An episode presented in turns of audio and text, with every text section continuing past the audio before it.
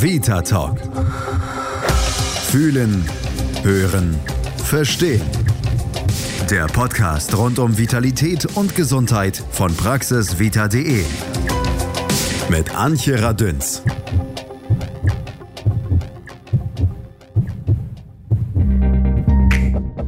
Ja, wir Frauen kennen es und haben es vielleicht sogar schon miterlebt. Im Alter zwischen 40 und 50 Jahren stellt sich der weibliche Hormonhaushalt grundlegend um. Nee, das ist nicht immer schön, aber wir Frauen meistern diese Veränderungen. Auch trotz mancher Beschwerden, über die sich Mann gerne mal lustig macht. Meine Frau ist in den Wechseljahren. Äh, und da ist man überall froh, woanders zu sein als zu Hause. Das muss ich wirklich sagen. Meine Frau wechselt ihre Stimmung innerhalb eines Satzes. Ich habe wirklich manchmal das Gefühl, ich bin mit einem Borderline-Collie zusammen. Und dann hat sie jetzt diese Hitzewallung. Hitzewallung. Hitzewallung, das ist auch neu. Ich brauche gar keine Wärmflasche mehr im Bett. Ich freue mich schon auf den Winter. Ja, früher kalte Füße, heute heiße Hüfte. Das ist super. Ne? Ha, ha. Dass auch Männer in die Wechseljahre kommen können, das ist wiederum meist nur Frauen bekannt. Ich glaube, mein Mann ist in den Wechseljahren. Und ich weiß nicht, wie ich damit umgehen soll. Der verhält sich wie so ein kleines Kind. Will stundenlang betütelt werden, kuscheln und sucht meine Nähe. Und dann ist er wieder wie so ein 25-jähriger Macho. Wutanfälle, launisch. Da schaut er plötzlich den jungen Mädchen wieder hinterher. Letztens hat er sogar schon nach seiner Ex im Internet gesucht. Er wird schon wissen, warum. Allerdings ist nicht jeder Mann von diesem Thema betroffen. Wechseljahre, das geht doch irgendwie erst mit 47, glaube ich, los, oder? Da habe ich noch ein paar Jahre nach, aber kann mir nicht vorstellen, dass das ein großes Problem sein wird. Ich kaufe mir einfach einen Sportwagen, Toupet, reiße eine jüngere Frau auf und dann passt das alles schon. Passt das alles schon. Und wenn man dann wahrscheinlich feststellt, dass der Körper irgendwie brüchig wird, dann muss man in andere Sachen investieren. Entweder man versucht es halt eben mit Sport, wobei das dann wahrscheinlich auch nicht mehr ganz so klappt wegen der Gelenke. Na, dann müssen äh, Konsumgüter her. Motorräder und dicke Autos. Schwieriges Thema. Ja, ich weiß ja nicht, was man sich darunter vorstellt. Also wahrscheinlich kann man irgendwie nicht mehr pinkeln, wenn man denn muss, weil es nur noch raustropft und die Prostata irgendwie damit zu tun hat. Vielleicht kriegt man auch nicht mehr so richtig einen hoch. Ich weiß das sonst ja nicht. Ich habe mich noch nie damit beschäftigt. Viele andere schon, denn die neuesten Studien haben gezeigt, dass ungefähr jeder zehnte Mann die entsprechenden Symptome von Abgeschlagenheit, Müdigkeit, Lustlosigkeit und Verlust von Muskelmasse zeigt. Und da gibt es sogar noch mehr Symptome. Also Wechseljahre bei den Männern heißt aber auch, dass auch die Fingernägel brüchig werden, zum Beispiel. Ja, die Haut verändert sich ein bisschen, Haare wachsen überall. Äh, man muss nachts dann mal raus. Man geht auch regelmäßig zum Urologen und lässt sich die Prostata untersuchen, also wenigstens alle zwei Jahre, ob sie nicht geschwollen ist oder Schlimmeres. Ja, so ist es halt. Aber sonst ändert sich nichts, quasi. Nee, ist klar. Das sieht der Androloge Professor Dr. Pusch dann doch ein bisschen anders. Im Wesentlichen sind es einmal Beeinflussungen der Sexualsphäre. Die Potenz, die Erektionsfähigkeit lässt nach.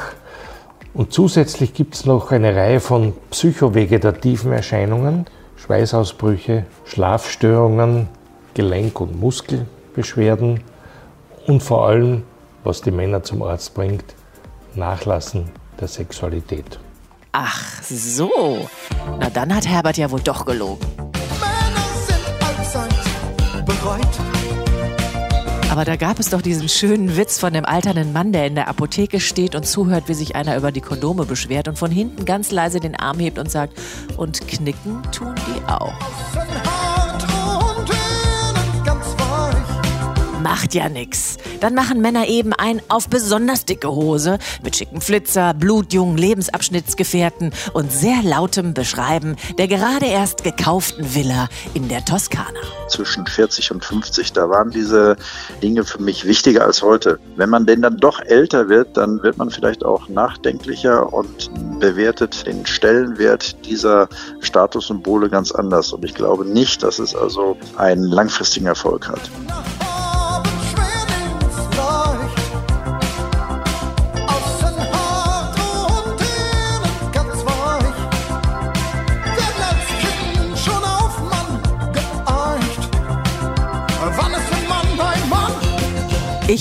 Jetzt einfach einen, der sich die Männer ständig genauer anguckt.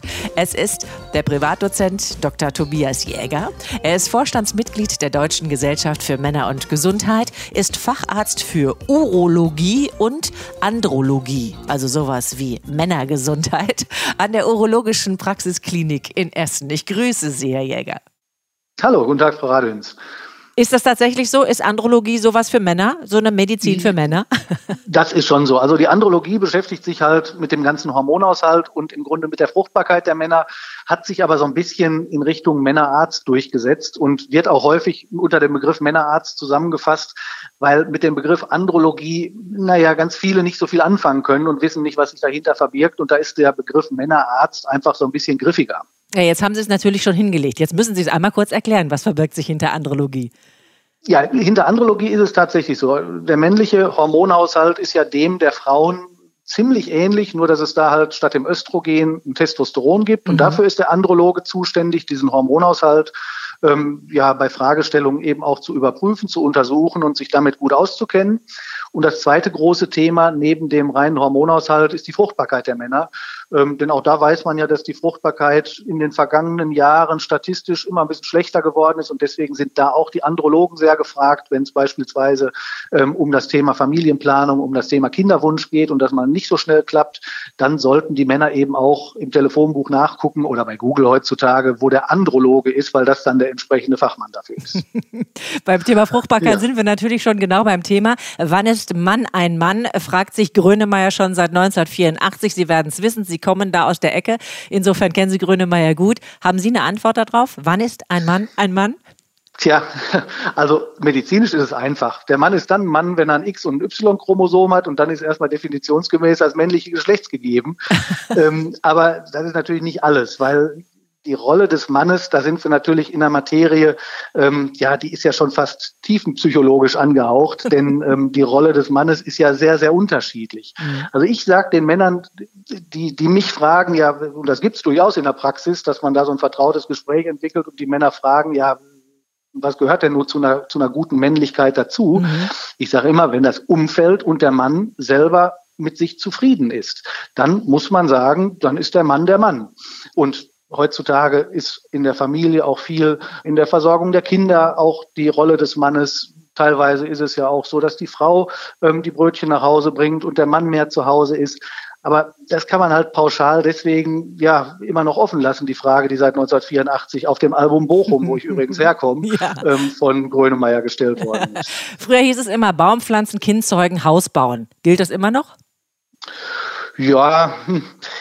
Baumpflanzen, Kind zeugen, also viele Männer, sagen wir es mal umgekehrt, die jetzt mit ähm, dem Thema ähm, Familienplanung und Fruchtbarkeit Schwierigkeiten haben, die leiden darunter tatsächlich auch psychologisch. Mhm. Das ist für die, wenn dann ein Kinderwunsch besteht, oftmals ein ernstes Thema, ähm, woraus da, worunter dann wirklich auch das Rollenverständnis leidet. Ähm, und insofern scheint das schon immer noch ein wichtiger Punkt zu sein.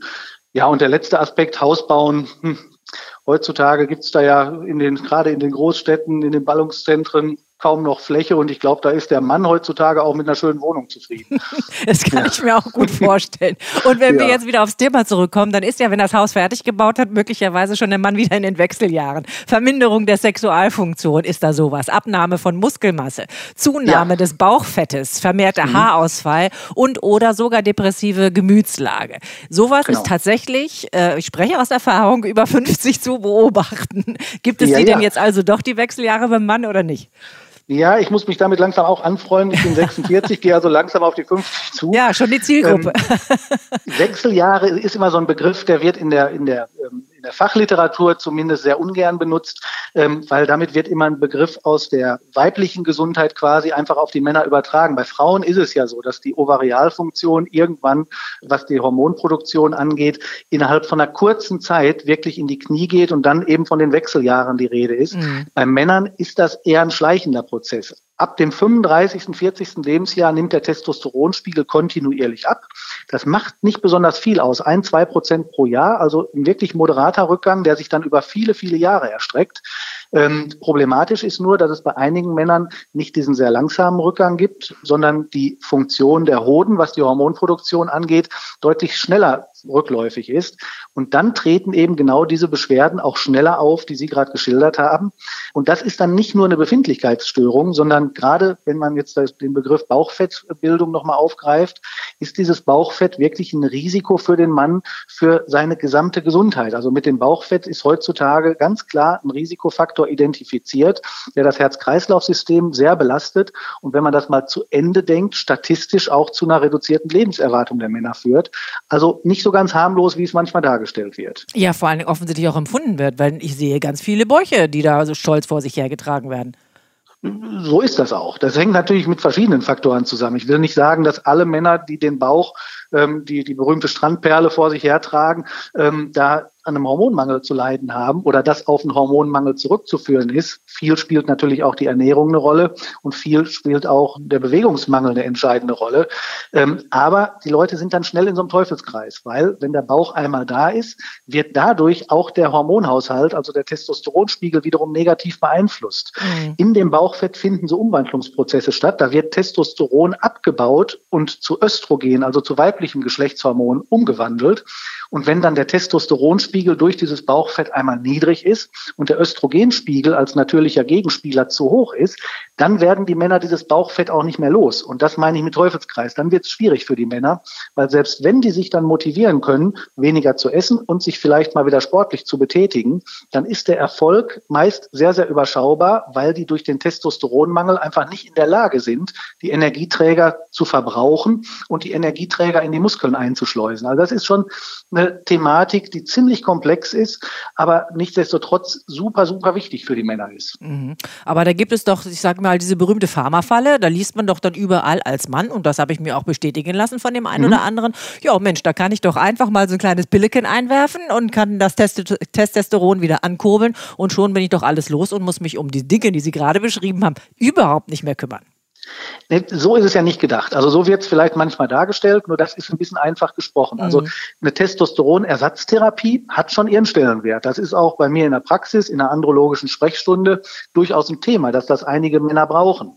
Aber nicht einfach, um jetzt ähm, da, ich sag mal, kosmetisch tätig zu werden und den Bauch loszuwerden. Auch das funktioniert mit einer Testosteronersatztherapie, weil damit wirklich der Stoffwechsel ziemlich angekurbelt wird. Mhm. Aber dabei geht es darum, wirklich eine, eine definierte Erkrankung zu behandeln und die da ganz die daraus resultierenden Risikofaktoren, die sich sonst aus diesem Testosteronmangel ergeben, die auch zu reduzieren.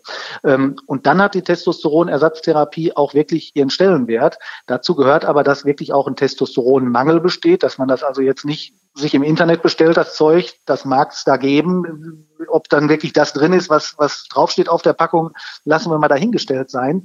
Aber es geht darum, eine Diagnose zu stellen anhand der Laborwerte mhm. und auch anhand der Beschwerden. Also wir würden weder nur die Laborwerte behandeln, noch würden wir hergehen und jetzt ein Beschwerdebild sofort auf den Testosteronmangel zurückführen. Weil das andere, was wir gerade angesprochen hatten, so depressive Episoden und solche Dinge können natürlich ganz, ganz viele verschiedene Ursachen haben, bis hin zu einem Burnout-Syndrom, also eine Überlastung im privaten oder im beruflichen.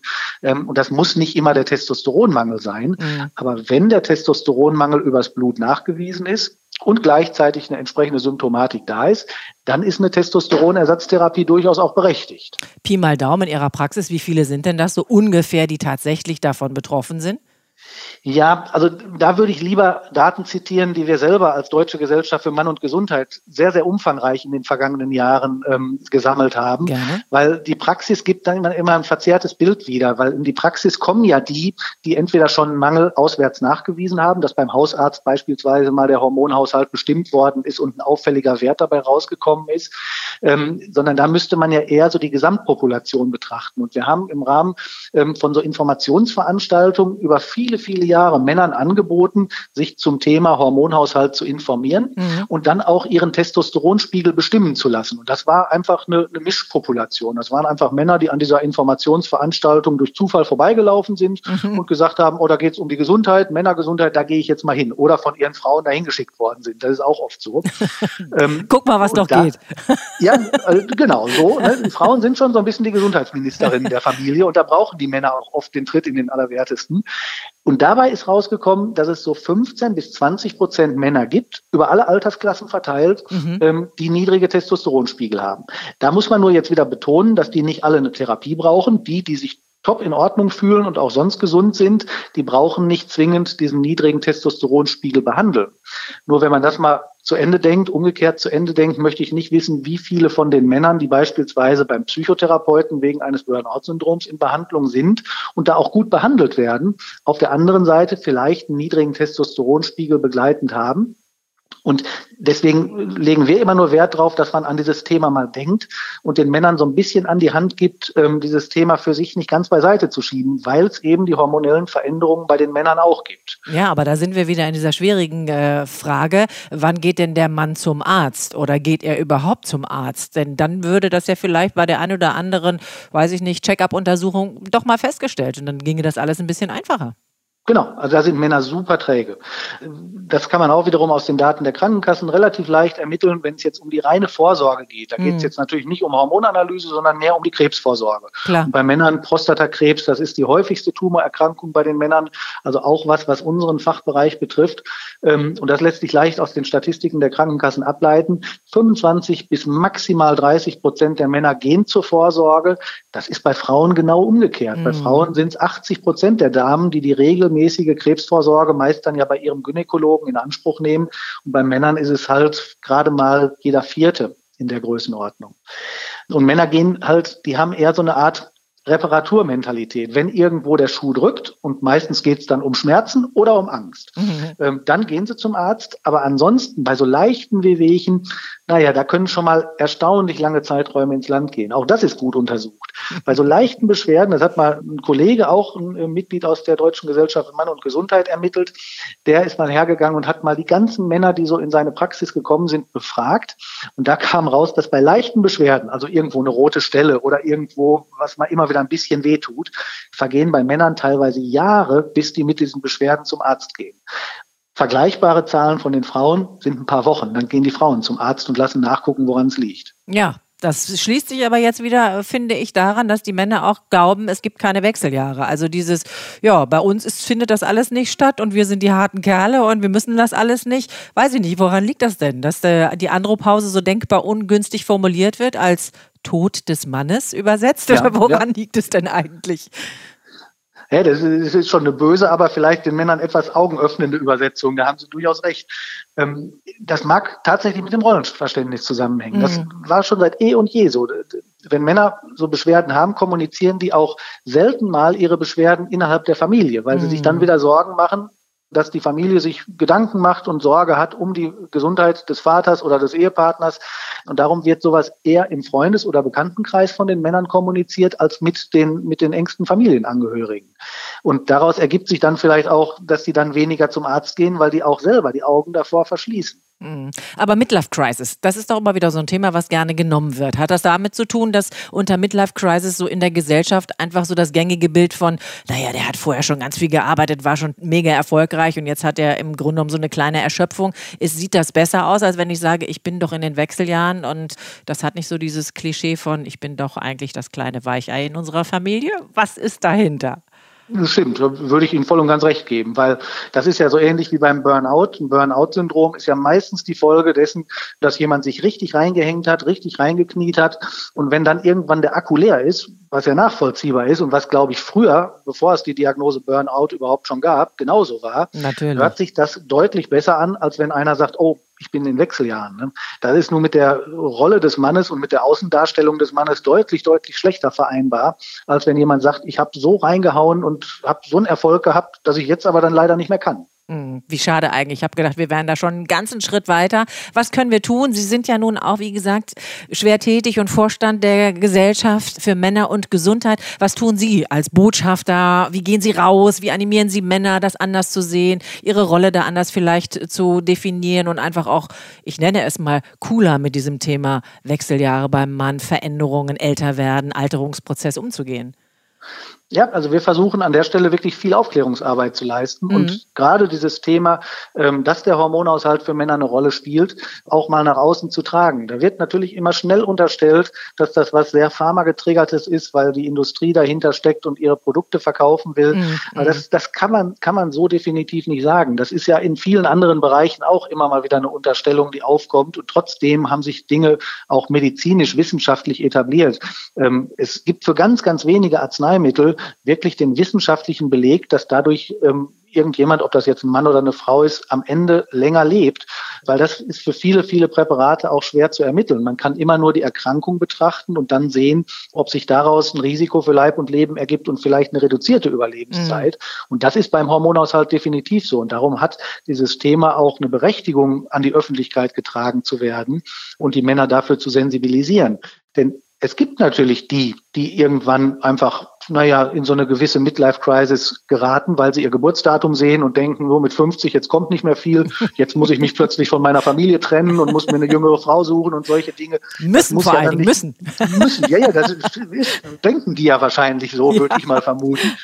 Ähm, aber es gibt eben auch andere Fälle, wo eine Erkrankung hinter einem, ich sag mal, hinter einer Wesensveränderung oder hinter einer veränderten Wahrnehmung steckt, wo es Sinn macht, die Erkrankung zu identifizieren und auch zu behandeln, weil man damit ganz, ganz viele Folgeerscheinungen dann auch verhindern kann.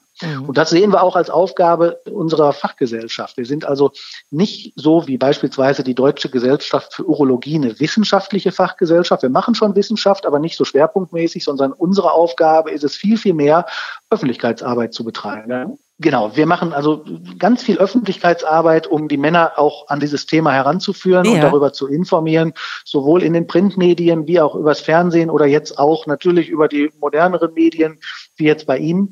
Und dementsprechend ähm, ist das einfach der Schwerpunkt unserer Gesellschaft, direkt an den ja, wie soll man sagen, an den Verbraucher ranzugehen und Informationen ähm, zu verteilen, die Männer dafür einfach sensibilisiert werden. Mhm. Und vor allen Dingen auch möglicherweise früher einfach mal über sich nachdenken und seinen Körper nachdenken zu lassen, ne? ohne die Angst. Denn ich glaube, im Vorfeld jetzt auch ähm, äh, in der Recherche habe ich auch gemerkt, dieses Thema Männergesundheit, sich mit sich selber und dem Körper auseinandersetzen, die Frage, oh, werde ich alt und wie werde ich alt, scheint also wirklich immer noch so ein Tabuthema unter Männern zu sein. Und als erstes kommt immer, oh Gott, oh Gott, oh Gott, oh Gott, äh, eingeschränkte Sexualfähigkeit. Ja, das ist so die größte Angst offensichtlich, die da irgendwie vorherrscht.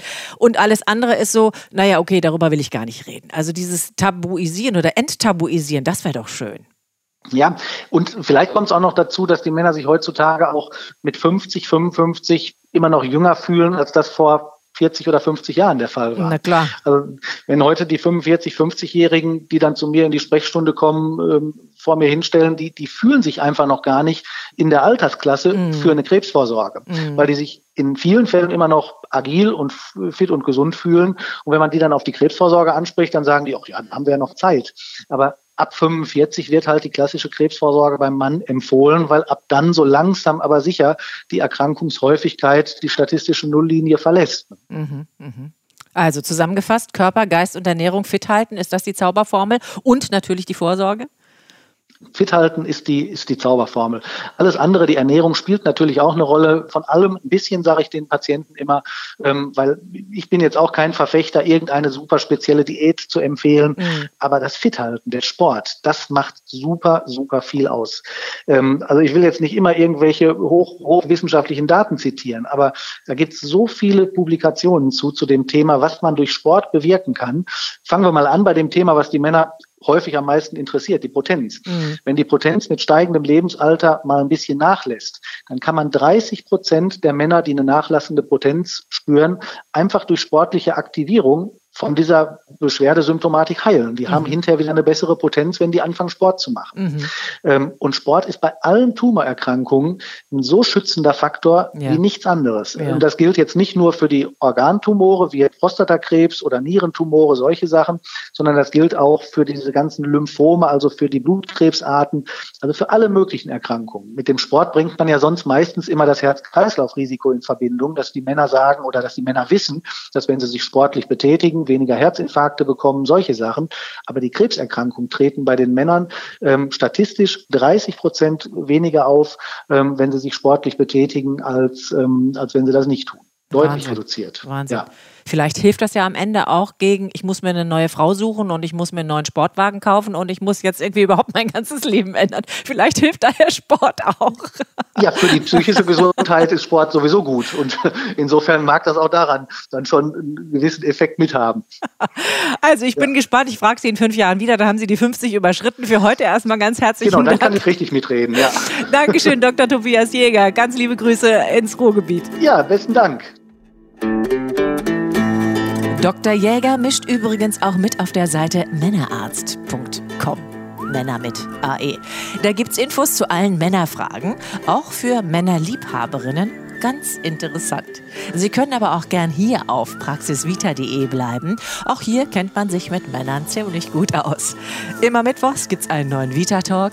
Ich bin Antje Radüns. Passen Sie gut auf sich auf. Vita Talk. Fühlen, hören, verstehen. Der Podcast rund um Vitalität und Gesundheit von praxisvita.de. Ihr habt Fragen oder kennt vielleicht einen interessanten Krankheitsfall? Dann mailt uns an podcast.praxisvita.de.